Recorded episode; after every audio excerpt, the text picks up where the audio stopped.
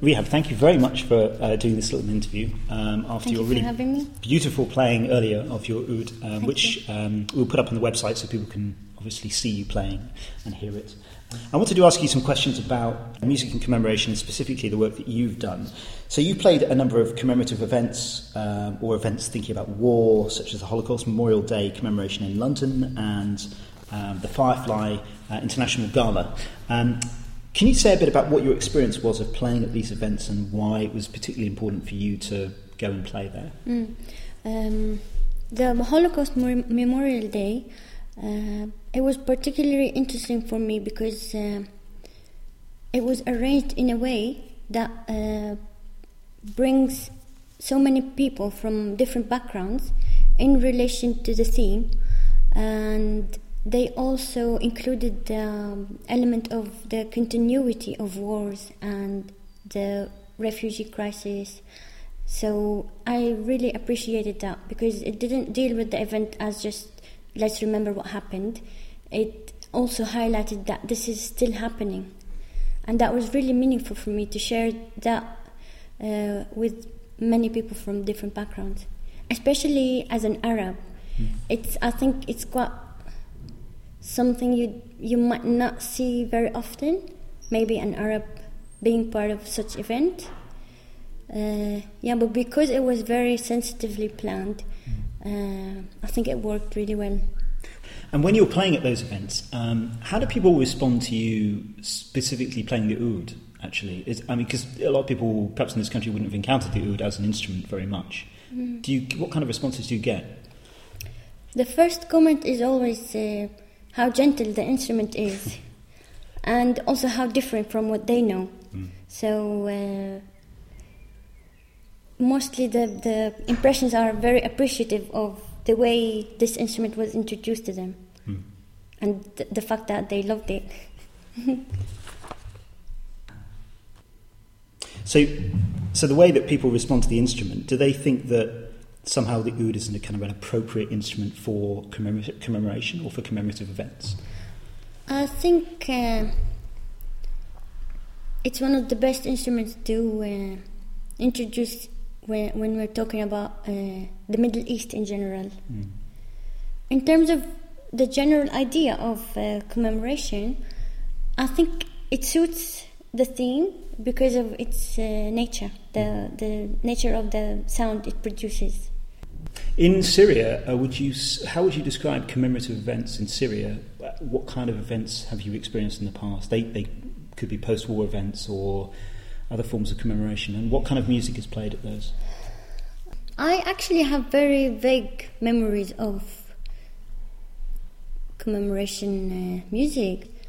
I would say my experience of that is mostly through the state media, um, mostly dealing with the victorious aspect of the event and turning it into a very positive thing that happened. Uh, there's, I, I don't, I, I didn't feel that uh, there had been any reflection in how we remember events. There's only just a very one-sided affirmative view that yeah, that happened and now everything is good. I'm very interested in what you say about the kind of because we were talking about this a little bit earlier in, when the panel discussion about the kind of critical reflection that's required uh, before you put together a uh, commemorative event. What form do you think that should take? How would people critically reflect? How would they plan an event that was suitable for commemorating uh, an incident, or particularly, I suppose, a post-war uh, effect, in- incident? Um, I think a crucial part of that is having. I don't like the word uh, representatives.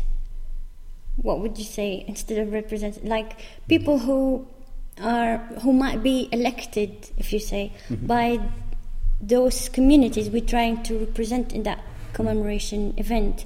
Having them sit together and discuss how they're going to do it, each for their own people, if if you might uh, in the best way and most sensitive way. I think the, the collaborative planning is key to this.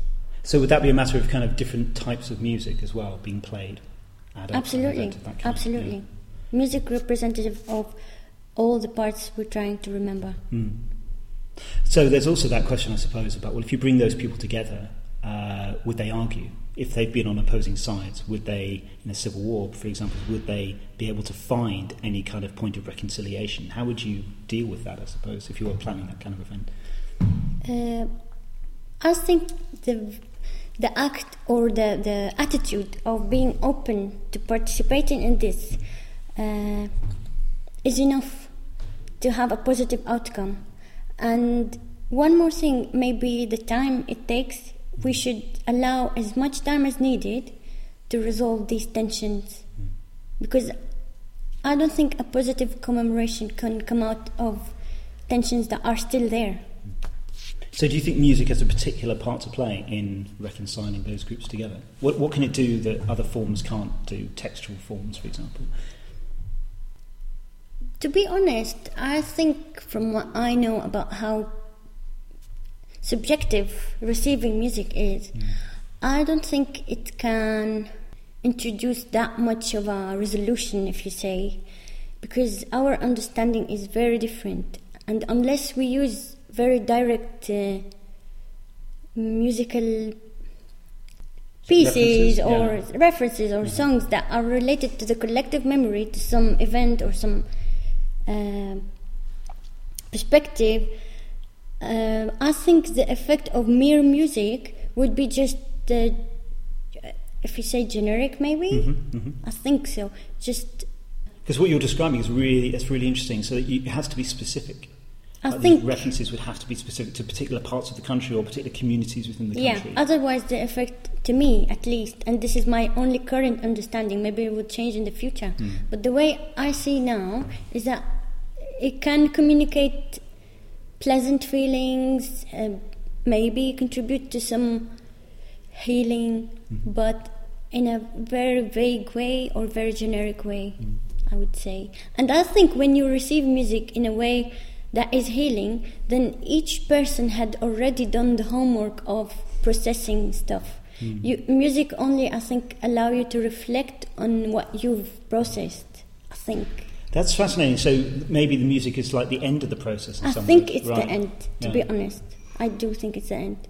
So the, in some ways, some of that reconciliation uh, has happened before you actually Absolutely. get to the point of We have to f- to solve the political uh, tension the social tension.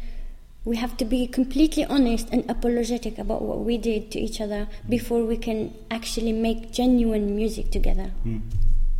Do you think that's the sort of thing? I know it's not possible right now, of course, but in Syria, do you think that's something that could happen eventually?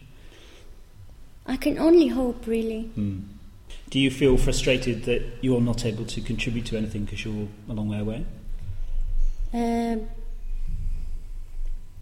the thing that makes me not frustrated is that I do my best every day with the very little tools I have, and uh, wherever I go, I try to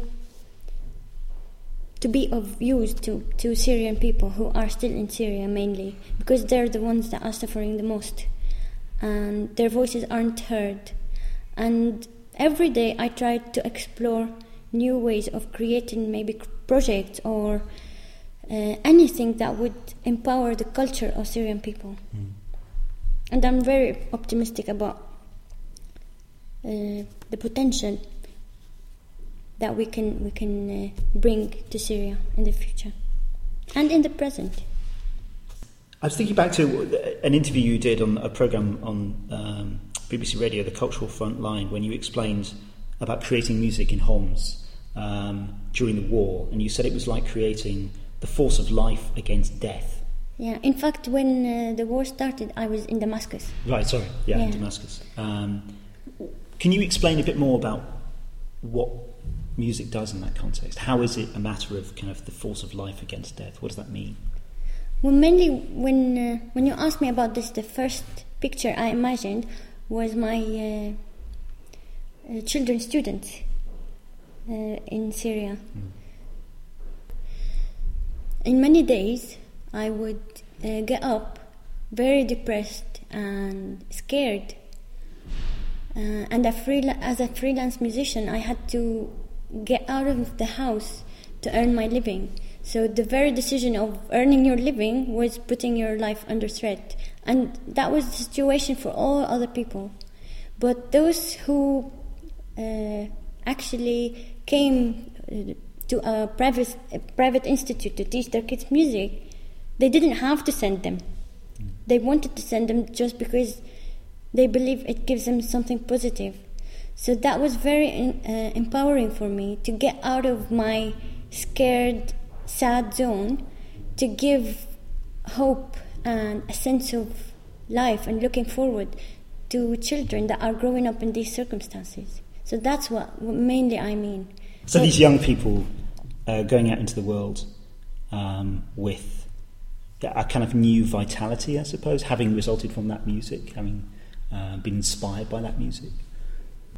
Yeah, I think I think a major part of it is that mm. uh, working on something, practicing on something, hearing what you've developed, uh, while you're in the midst of something that has been destroyed. So it feels like you're building something and uh, connecting with it emotionally and psychologically and everything.